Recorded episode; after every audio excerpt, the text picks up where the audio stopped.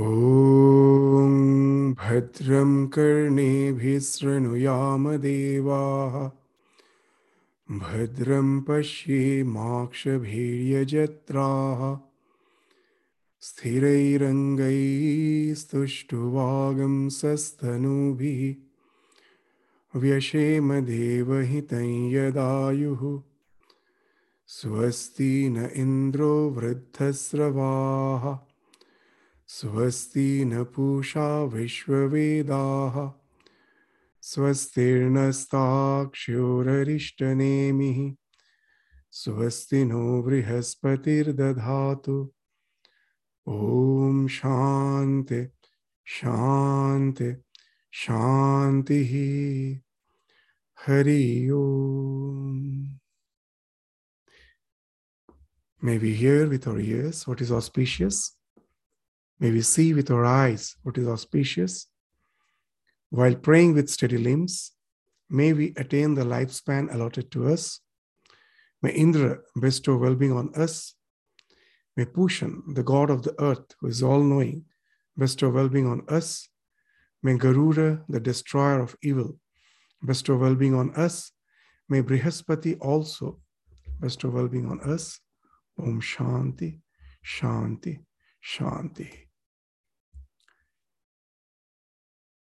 So, the last class, we had a revision of the second chapter of the second part of Mundaka Upanishad. Today, we will start the third part, the concluding part of the Mundaka Upanishad, which again constitutes of two chapters. So the first chapter of the third Mundaka begins with the idea that the individual soul is separated from Brahman because of ignorance. All the suffering results from the erroneous idea that it is entirely helpless and dependent on the matter, jada. Its identification with the psychophysical existence is the cause of all its suffering. And what's the way out? Through the knowledge of its oneness with Brahman, it again discovers its innate greatness and thereby overcomes grief. So these are the ideas with the first two mantras of the first chapter of the third mundaka will enunciate. So we will start with the first mantra of the first chapter of the third part of Mundaka Upanishad. So the first mantra is Dva Suparna Sayuja Sakhaya Samanang Brikshang Parishashvajate Tayoh Anyah Pippalam Swadu Atti Anashnan Anyah avichakashiti. So these two slokas are quite well-known slokas of the Mundaka Upanishad, these first two mantras, which speaks in the form of an allegory of two birds sitting in a tree. Dwa Suparna Sayuja Sakhaya. Suparna means birds. Suparna the etymological meaning is one with good wings. Parna is the wing, Suparna is one with the good wings. So that means the birds. Dwa represents, Dwa signifies two. So these two birds, Dwa, Suparna, they're always united. Sayuja. This word Sayuja means they're always united. And they're known by the same name, Sakhaya. They're known by the same name. And they stay in the same tree. Samanam, Vriksham, Parishashvajate. So the Parishashvajate indicates they're clinging to the same tree. Tayo Anyah Pippalang Swadu Atti. Of those two, one of them, Tayo Anyah. Atti means eats. What it eats? The sweet fruits of the tree. Pippalam Swadu. Swadu Pippalam means the sweet fruits. Swadu means tasty, pipalam, the fruits. So the one of them is constantly tasting the sweet fruits of the tree. Anashnan anya abhichakashiti. The other doesn't eat the fruit. It is just the witness. It's just looking without eating. So these are the two birds. So this with the form of the allegory. The Upanishad is speaking of the Jivatma and the Paramatma. So Dwa Suparna, these two birds, as we said, the Parna means wings, Su means good. The one who has those good wings are the two birds, Suparna. These two birds refer to the Jivatma, the individual soul, and the Paramatma, the Supreme Self. So, the, what is the Jivatma? It is the Paramatma which is reflected in the psychophysical existence, in the body and mind. So, the former means Jivatma, the one who is testing the fruits, is the pure consciousness conditioned by the body and the mind on account of its association with ignorance. Once the ignorance dawns in, it identifies itself with the reflection. So the Sayuja means they're always united. The Jivatma is the reflection of the Paramatma in Buddhi. So you cannot separate the two. The way I cannot separate the reflection from its object, the object which is being reflected, the reflection and the object are inseparable. Similarly, the Jivatma and the Paramatma, they are Sayuja, always united. You cannot think of the one without the other. Wherever there's the Jivatma, there must be the Paramatma, because Jivatma is the reflection of the Paramatma in Buddhi. And then what it speaks of? This Sakhaya, same name. One we are saying Jivatma, the other we are saying Paramatma, but both are Atma. Now, what's the meaning of the word Atma? As both are called as Atma. So they are Sakhaya. They carry the same name. Why it is called Atma? The Jivatma as well as the Paramatma, both are called Atma. The word Atma etymologically means in Sanskrit, A samantyat tanoti vyapnoti. The one that pervades everything. Samantyat, everything. Tanoti vyapnoti. Vyapnoti means it pervades. Whatever you see, everything that which pervades is Atma. So, how come Jivatma as well as the Paramatma being indicated as Atma? Because the Jivatma pervades the psychophysical entity. It is local. It is local. But at the same time, I cannot indicate it to be localized in a particular part of my body. As long as I'm identified with the psychophysical existence, the entire psychophysical existence is pervaded by the Jivatma. And Paramatma pervades the entire creation. So both are pervading. The Jivatma pervades the psychophysical exist entity, and the Paramatma pervades the entire creation. And here the mantra will, is saying that these two, one local, another the non local, both are always united. And they're always residing in the same tree. Samanang brikshang parishashva jate. So this tree refers to our psychophysical existence. It refers to our body. So they cling to the same tree. So etymologically, the word vriksha means what? That which is perishable, that which is decaying. Vrashchanat, ksharanat, vriksha. Vrashchanat, that which is perishable. Means one day it is going to die. Vrashchanat. And then why again the word ksharanat is used? That it is perishable, it will die one day. But even before death, it is constantly transforming, it is decaying. That speaks of Ksharanath. So, this vriksha, this body, is being called vriksha because it is perishable and it is decaying. So, as has been mentioned in the Kathopanishad, which Shankaracharya uh, refers to in his commentary while commenting on this mantra, is that this body, this like a tree, this body is subject to destruction. So that's what Vrashchanath Sharanath.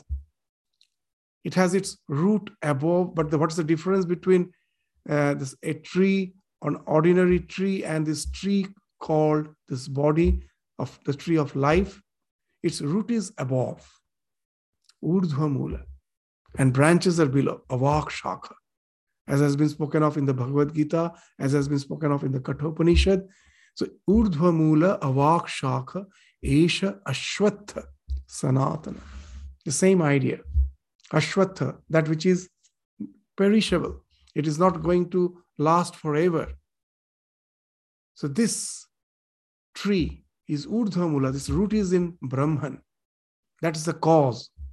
And the branches, which are like the, our prana and the organs, all the vital organs, all the, the all the our vitality, all these like the branches which constitutes our psychophysical existence, they are spreading downwards.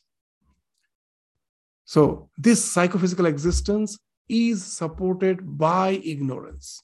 As long as the ignorance is there, this psychophysical existence is sustained. How it is sustained? as we discuss again and again, the, the moment because of ignorance, the Paramatma identifies itself with the Jivatma, seeing its reflection in the psychophysical existence. Now, its endeavor is to realize the eternity in the psychophysical existence, which is never possible so what's happening in the constant change, the flow, the body mind is flowing, changing, but the endeavor to keep it imperishable speaks of the entire process of evolution. And that's how, though it is perishable, for the time being, it is sustained because of this ignorance. The one who is imperishable, seeing his reflection of something perishable, wants endeavors to realize that imperishable nature in the body mind complex. And that's how the body mind complex is sustained. And all the various fruits are the fruits of the actions of the living beings in the tree. So that's how Shankaracharya is describing this tree of life. So the Paramatma being reflected in the psychophysical existence in the Vriksha gives the idea of the Jivatma. This Jivatma, Paramatma is always the witness. It is only the Jivatma, the thing which is reflected in the psychophysical existence. What it is doing, it is constantly testing the fruits of its actions. Tayo Anya Pippalang Swadu Atti, one of them. So that is the Jivatma. It eats the fruits, the sweet fruits. That is to say, it experiences the pain and pleasure. And this Jivatma, because of the lack of discrimination, identifies itself with the body and experiences the fruits of action. From avidya results in kama, kama results in karma. From ignorance comes desire, the desire results in action. And this cycle constitutes our psychophysical existence. So, this is the Jivatma, which is testing the fruits. Tayo Anya Pippalam Swadu Atti. So, this uh, Jivatma is constantly tasting the fruits, that is, experiencing the pain and pleasures of life. Anashnan Anya Abhichakashiti. Paramatma, the Anashnan Anya, the other, of these two birds, the other, that is the witness.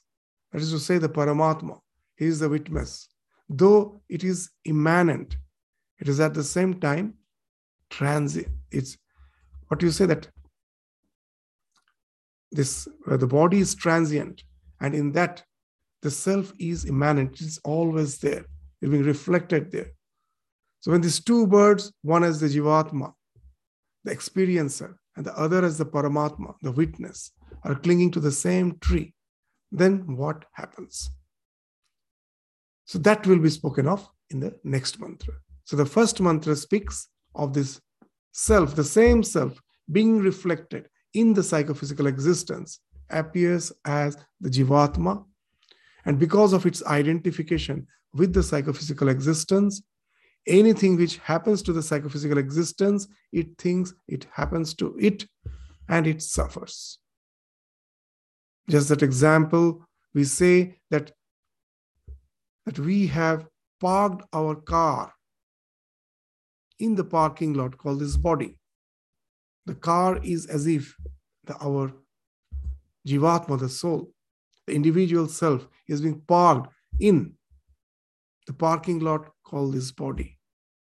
Suppose you're in a movie theater watching a movie, and suddenly there is an announcement that there is the a fire in the parking lot where you have all parked the cars. It's a multi-layer parking car. We don't know where you have parked your car.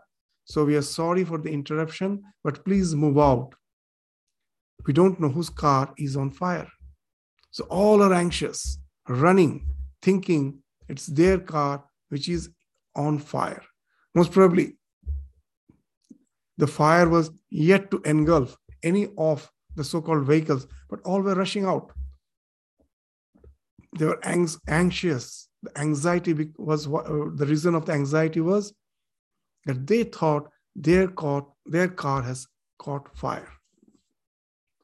So all our anxiety, suffering results from the idea that the car, the soul has got caught fire. It never gets get catch fire. But this wrong notion that the parking lot has caught fire, the not the car. So this wrong notion is the result of all the suffering.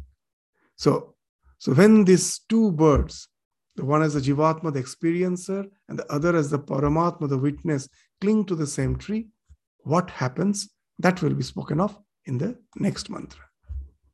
So the second mantra of the first part of the first chapter of the third part of Mundaka Upanishad. Samane vrikshe purusho nimagno. Anishaya shochati muhyamana. जुष्टं यदा पश्यति अन्यम ईशम अस्य महिमानम इति वीतशोक समाने वृक्षे पुरुषो निमग्नो so seated on the same tree samane vriksha the individual the here the purusha indicates the individual soul the individual soul as if remains drowned nimagno. The individual soul is as if drowned. And it thinks it is anishaya, shochati, muhyamana. It is worried about its impotence. Anishaya speaks of impotence. Isha, the word Isha speaks of the Lord. Isha speaks, Isha means the Lord, the one who has the control over everything. To negate that, anpratyaya is used. Anisha means the one who feels, who is being enslaved. He has no power. He's as if impotent. So that's anishaya. The being immersed, this, this, uh, this being drowned as it were. It moans, shochati, being worried by its importance, anishaya. Jushtam yada pashyati anyam isham. But when yada, he beholds the other, pashyati anyam, in the same tree, there's another bird which is not tasting the fruits. It is just witnessing, sitting quiet and witnessing from the top of the branch. So when this bird, the Jivatma, he beholds, he looks at the other bird, Pashyati Anyam. And that the other bird, the witness, is the Lord. He is Anisha, but the other bird is the Isha. He feels himself to be important, but the other is the Lord, who is worshipped by all. Jushtam, the word Jushtam speaks of the same Ishvara, who is worshipped by all. This Jushtam, this Lord who is worshipped by all, and his glory, this Asya Mahimana, one who beholds the Lord and his glory. Just by beholding what happens, he then becomes free from all grief. Iti vita shokaha. The shoka becomes past tense. The grief becomes past tense. Vita means that which is past. Jo viti, so viti, the past. The, in Hindi also the word viti it means in the sense of past tense, that which has already happened. So it came from the Sanskrit, the vita shoka. Shoka is suffering. Vita speaks, the shoka is something past. So this, the bird which is sitting in the lower branch, when it beholds the upper bird, the bird sitting in the upper branch, who is always tranquil and composed, and who is just the witness, who is not tasting the fruits. By beholding him, he goes beyond all suffering. So, these are the two very poetic, wonderful mantras uh, of this Mundaka Upanishad. Samani Vrikshe Purusho Nimagna. So, seated in the same tree, the individual soul remains drowned. So, very interesting. You will find that the same idea is there in all the various traditions. So many times we have related to the story of Narcissus, the idea of being drowned.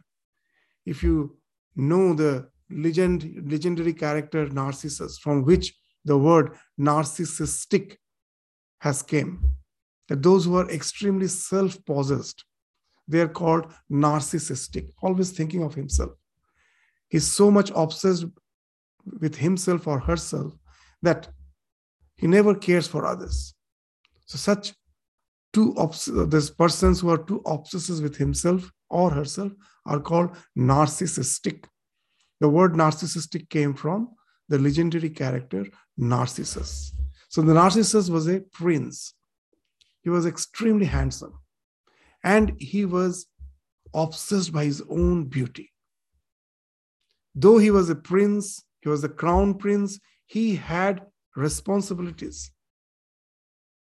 But he forsook, forsook all his responsibilities because of his tremendous obsession for his own beauty. What he used to do whenever the chance permitted, he will go deep into the forest out of his uh, country. And there, there was a huge reservoir whose water was clean and calm, tranquil. So you can see your reflection there. So this Narcissus will go stand by the side of the reservoir and spend hours seeing his own reflection. He was so obsessed by his own beauty. And that's how he used to waste his time.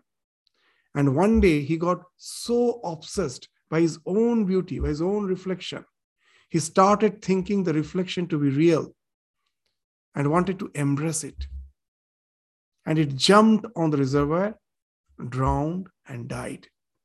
That's the story of Narcissus.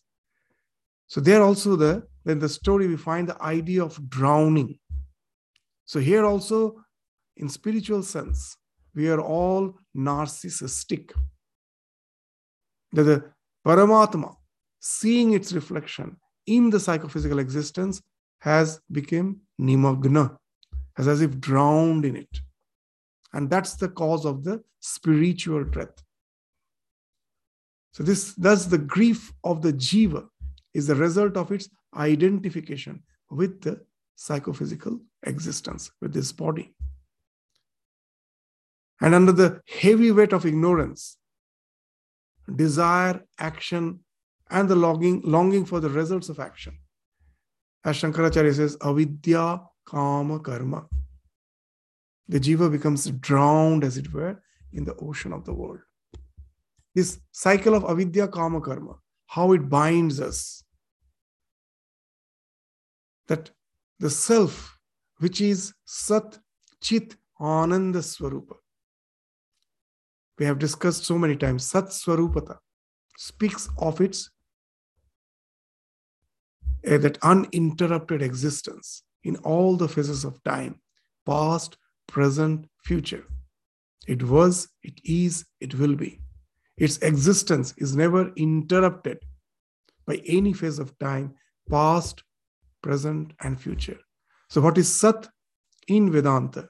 Sat is described as Trikal Avadhita, whose existence, Avadhita, is uninterrupted by Trikala, by the three phases of time past, present, future.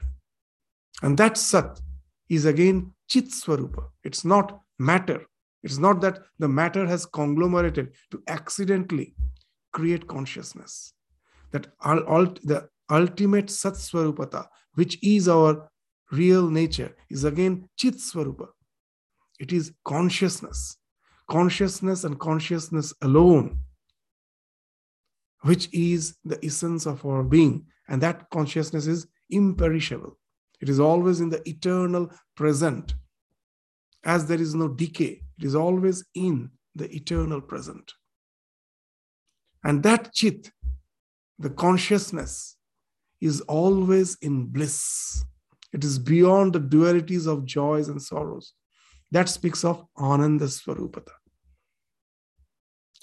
So, if the core of our being is Sat Chit Ananda why in our life we suffer? If the core of our being is bliss and bliss alone. So, Swami Vivekananda gives that example that the mind behind which the Sat Chit Ananda Swarupata is always there as the core of our being. It, when is, is, is getting uh, reflected through the mind, what it appears like, that the mind is like, as Swami is saying, is like a reservoir. And below that reservoir, the self is something uh, the on the bed, on the bed of the reservoir is the self. The Swami Vivekananda is using an allegory to explain the cause of our suffering. Now, when the reservoir or the lake is calm and tranquil, its water is pure, it has no turgidity, and there are no waves, then if anything is on the bottom of the lake, it is visible.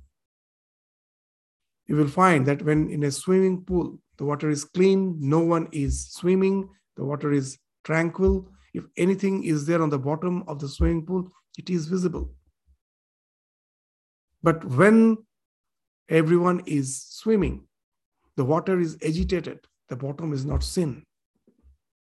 So, similarly, that our Sat Chit Ananda Swarupata, of that, when the water of that reservoir called mind is agitated, means it is full of desires, it is full of turbulence, which speaks of the desires. Then what happens? There is a selective filtration. Sat Swarupata, Chit Swarupata, this never gets filtered. It's always percolates through our mind because we are always aware of our existence. I exist and I'm aware of my existence. So Sat Swarupata, Chit Swarupata never gets obscured. What gets obscured because of the waves of the mind is the bliss, Ananda Swarupata.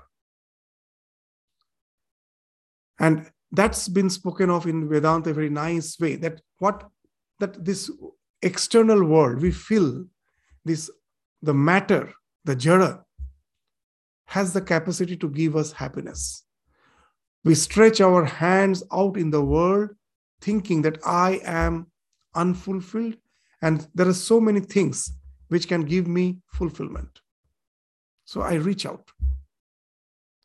And when I get the object of my desire, I do feel happy.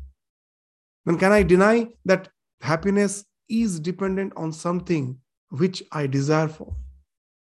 So here, Swamiji is explaining Vedanta with the help of this allegory. What happens?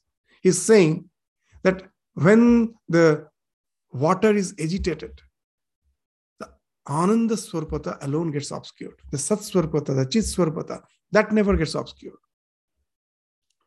But when the water is tranquil, then the Ananda Swarpata also percolates, giving me happiness. The happiness doesn't come from outside, from the object. On getting the object of my desire, my mind gets tranquil for the time being, and the Ananda Swarpata, which is the core of my being, that percolates to my body, mind, senses, giving me the sense of bliss. This is the thing in all our happiness. This is the equation that works.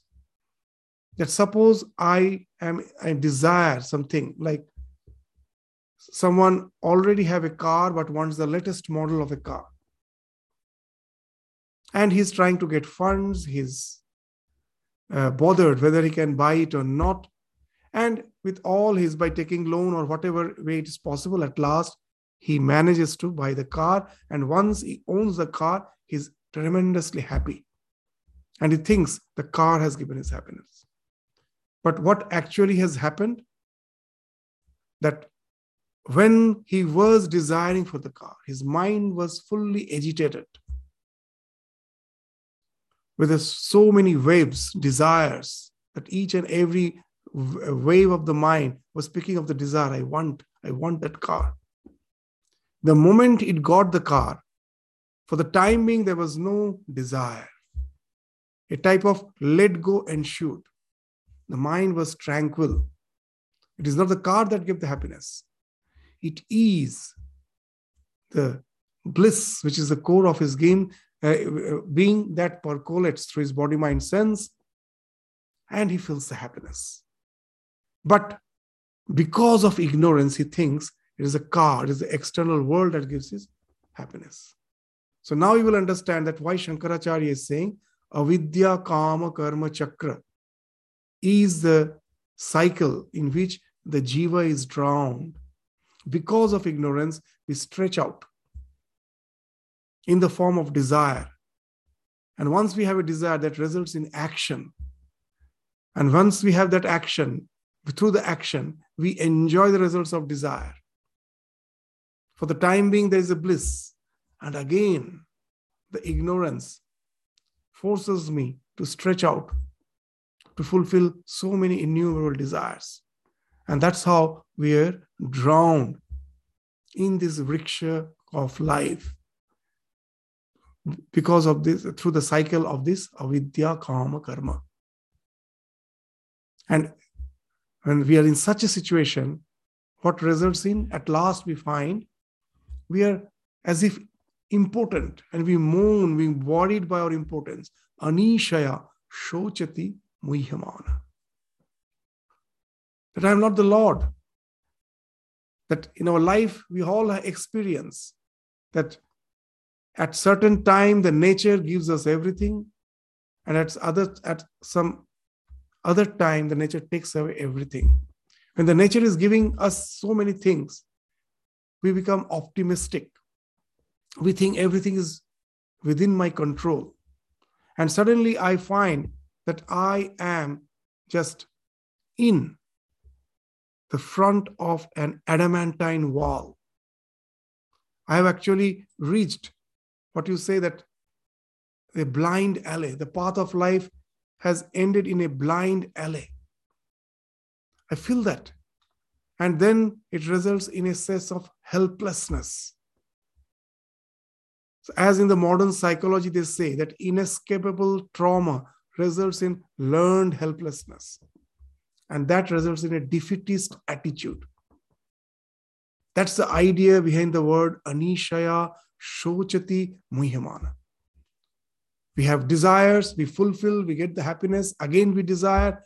a time comes we find that we have innumerable desires, but no way to fulfill them. And that makes me suffer, intensely suffer, as if all the path have came to an end. There's a blind alley. I can go no farther.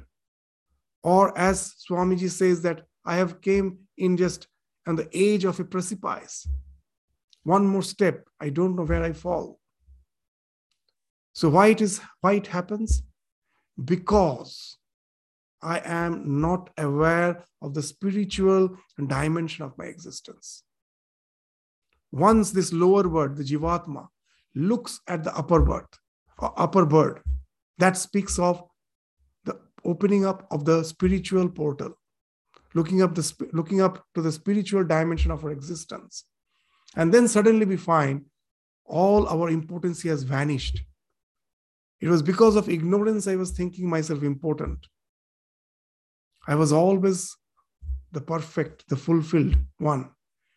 There was no uh, thing which I don't uh, have. The entire, the entire existence is a projection of me and me alone. So where is the question of not having anything? So I am ever fulfilled. And that make, takes me behind all beyond all the shock, all the suffering. So, what's the idea actually speaking of?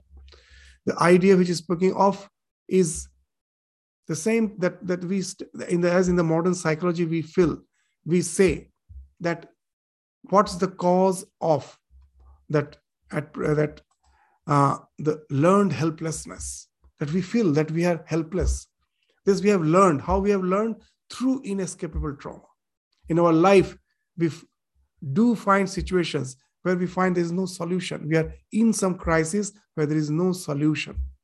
Our desires take us to such a to a certain blind alley where we find no solution. And from that learned helplessness, the defeatist attitude comes. So the path of life is bound to end in a blind alley unless we can relate to the spiritual dimension of our existence. That why it happens, why we don't find any answer to the questions of life? Because we cannot relate to the spiritual dimension of existence. That example which we give again and again, that in our life, we will find that sometimes we don't find the answer to our questions, to the problems, because we are fixed to some particular dimension in which we are searching the answer. We know we try to relate to some other dimension. The moment we re- relate to the other dimension, the answer is palpably visible. The example which we give so many times is the drawing of four triangles by joining four points. You can never do that. Just by joining four points, exactly four triangles, you can never draw. The two lines will intersect to create the fifth point, and there will be more than four triangles then what's the way out? The answer is you have to just put three points in the paper and imagine the fourth point in the space. Now you join. Then by joining the three points in the paper, you get one triangle. And from each of the points, draw a line on the point on the space. You get another three triangles in the space, which has formed actually a triangular pyramid with exactly four triangular faces. So why I was not, I, I couldn't get the answer because I was trying to search the answer only in the two dimensions of the paper. In our life, that anishaya, that the idea that I am important, I am anisha, I am not the Lord, comes because we don't relate to the spiritual dimension of existence. We don't look up to the other bar, the Paramatma, who is just the witness sitting there. So, how this relating to the spiritual dimension of existence helps? So to understand that, first we will under, try to understand that, that how the learned helplessness, learned helplessness develop from traumatic experiences in our life. Uh, we will find that when you when a, these elephants are tamed or any uh, this animal has to be tamed the small cub it is tied the small elephant the young elephant is tied with a strong chain iron chain to an iron stump. It tries its best to get rid of all the so-called this enchantments of these bondages. It tries but it can never because the chain is quite strong. And that's how the anim- this elephant is growing with the chains tied to its leg one of its leg. Now when it is fully grown very interesting. Now there is no need to tie its leg with the iron chain. Just with a rope if you tie one of its uh, leg with a stump you will find it never tries to escape it never tries. Why? Because it has learned that it is helpless. It is anisha. The inescapable trauma has given him that experience that it is anisha. It is important. And from that develops a defeatist attitude. So in our life, we will find that that's how we all develop that idea of impotency. Why? Because we are constantly trying to relate to the physical dimension of existence. Now, very interesting. If you take some other examples, you will find that it's not that all are conditioned by this learned helplessness. There's some another experiment was done. Uh, in psychology, these experiments are done that if there are a few rats kept in a this uh, glass case. The glass case is designed in such a way that in between, uh, in the middle, there is some roll. There are some rollers. Now, if the roller is frictionless, then what happens when the rats are kept in one end of that uh, glass case? On the other end, some food is kept. When the rat is hungry, it wants to go to the other side. But as the wheels are frictionless, it tries and tries, but cannot go to the other side. Now, next, what they do, they just increase the friction of the wheels a little so that if the rat tries a bit hard, it can cross. But out of the 10 rats, it was found that the eight of them won't try at all. With a little attempt, they, when they find that they cannot go, they just stopped attempting. But two of them at 20%, they try hard and go to the other side. So, though most of us are bound to develop that sense of importance, a few are there who are always optimistic.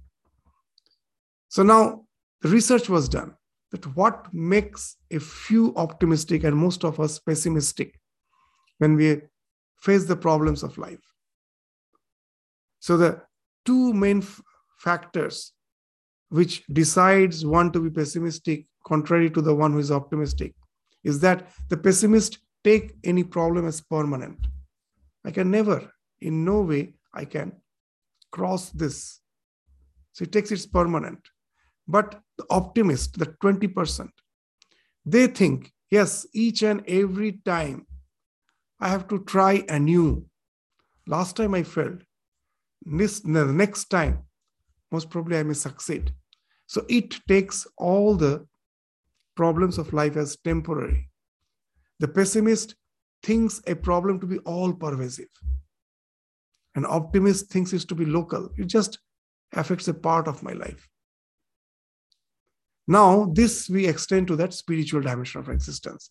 The moment we, when we are facing the problems of life, and we try to really find the answers of all the questions in this life alone. There cannot be any answer. There is an adamantine wall. We are bound to develop that defeatist attitude. We are bound to develop that learned helplessness. We are bound to feel that I am Anisha. I'm not the Lord. But the moment I look up, look up to the spiritual dimension of my existence, which is Trikala Vadhita, Nothing can affect it. It is in the eternal present. There is no decay. There is no question of being affected by pleasure and pain. The moment I relate to that, then what happens? All the problem becomes temporary.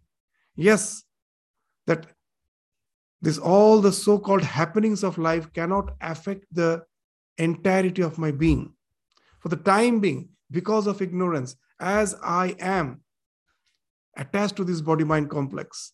So I am uh, experiencing this pleasure and pain, but really I am that self who is sitting on the upper branch, tranquil. That's my real nature.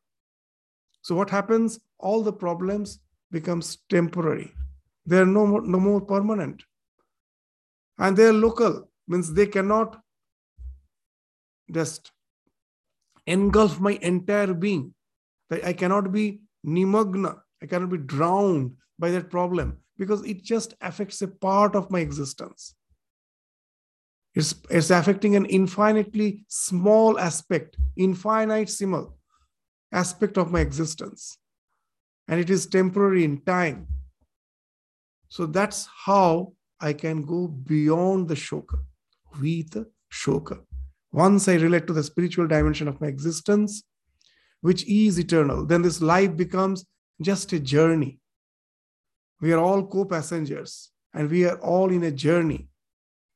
Our destination is somewhere else. Whatever is happening during the journey is temporary, is local. It, it is not going to stay with me through eternity. So the journey can become joyous, knowing that all these trials and tribulations are just for the time being. It cannot affect the real me. And that's how I can become some I can go beyond the shoka, the vita shoka. So in the spiritual life, the moment I am aware of the fact that I am that self, I am that upper bird which is sitting, not eating fruit, just as the witness. The moment I can realize that, our sufferings becomes attenuated because we don't take them to be real. It is not real, something affecting the real me. As Sri Ramakrishna, when he was suffering from cancer, when anyone is to ask him, Sir, how are you? He used to say, Shorir jane, dukkha jane. Tumi ananda thake. The body knows it's suffering. Mind be at peace, being identified with the self. So, the moment the spiritual portal opens up, the sufferings of life becomes vita, the past tense. We will find that Swami Vivekananda in one of his lecture is not quoting this mantra, but most probably this is the mantra which is he is having in his mind. And he is interpreting this mantra in a very, very poetical way, wonderful way. So I will, before concluding the class today, just go through the interpretation of Swamiji of this mantra. I will read out Swamiji's words. Two birds of beautiful plumage, inseparable companions, sat upon the same tree, one on the top and one below. The beautiful bird below was eating the fruits of the tree, sweet and bitter. One moment a sweet one, and another a bitter. The moment he ate a bitter fruit, he was sorry. But after a while, he ate another, and when it was it too was bitter, he looked up and saw the other bird, who ate neither the sweet nor the bitter but was calm and majestic, immersed in his own glory. And then the poor lower bird forgot and went on eating the sweet and bitter fruits again. What a nice explanation that when in our spiritual journey, we have just started our spiritual journey, we have started reading the scriptures, and where again and again it relates to our majestic self, the Atman, for the time being, we feel we have to be one with it. But again, we forget. We again start eating the sweet and bitter fruits. That's what Swamiji is saying that first there's the bird which was eating the sweet and bitter fruits. Once it ate the bitter fruit, it was sad. Again, it ate a bit more bitter fruit. It was so sad, and now it looked up and saw that bird which is sitting there majestically without eating bitter fruit and the sweet fruits. It is just happy with itself. Seeing that it started proceeding towards it, but again it forgets. And the, that's what Swamiji is saying. And then the poor lower bird forgot.